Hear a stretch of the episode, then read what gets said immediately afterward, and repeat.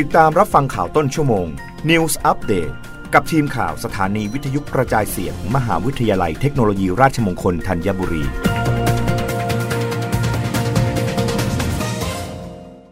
รับฟังข่าวต้นชั่วโมงโดยทีมข่าววิทยุราชมงคลธัญบุรีค่ะ กรมการจัดหางานประกาศเลื่อนชำระเงินค่าธรรมเนียมใบอนุญาตทำงานแรงงานต่างด้าวสี่สัญชาติ จากเดิมเริ่มจ่ายวันนี้เป็น 18 สิงหาคมเป็นต้นไป เนื่องจากปรับปรุงระบบ นายไพโรธโชติกาสเถียน อธิบดีกรมการจัดหางานเปิดเผยว่า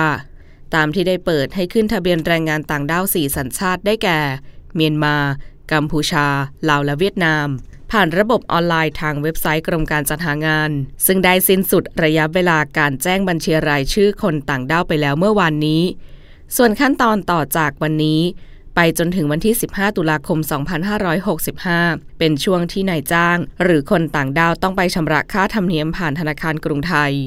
โดยมีค่ายื่นคำขอฉบับละ 100 บาท และค่าธรรมเนียมใบอนุญาตทำงาน ฉบับละ 900 บาทเพื่อเป็นหลักฐานประกอบการยื่นคำขออนุญาตทำงานแทนคนต่างด้าว ตามแบบบต่อ50 เพื่ออำนวยความสะดวกในการชำระค่าธรรมเนียมใบอนุญาตทำงาน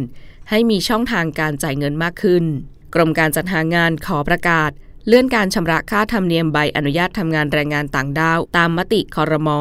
วันที่ 5 กรกฎาคม 2565 จากเดิมเริ่มจ่ายได้ตั้งแต่ 16 สิงหาคม หรือวันนี้ เลื่อนเป็นเริ่มจ่ายได้ตั้งแต่ 18 สิงหาคมเป็นต้นไป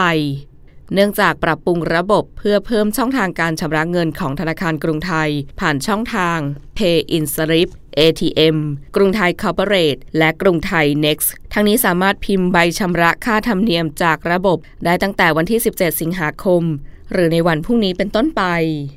รับฟังข่าวครั้งต่อไปได้ในต้นชั่วโมงหน้ากับทีมข่าววิทยุ ราชมงคลธัญบุรีค่ะ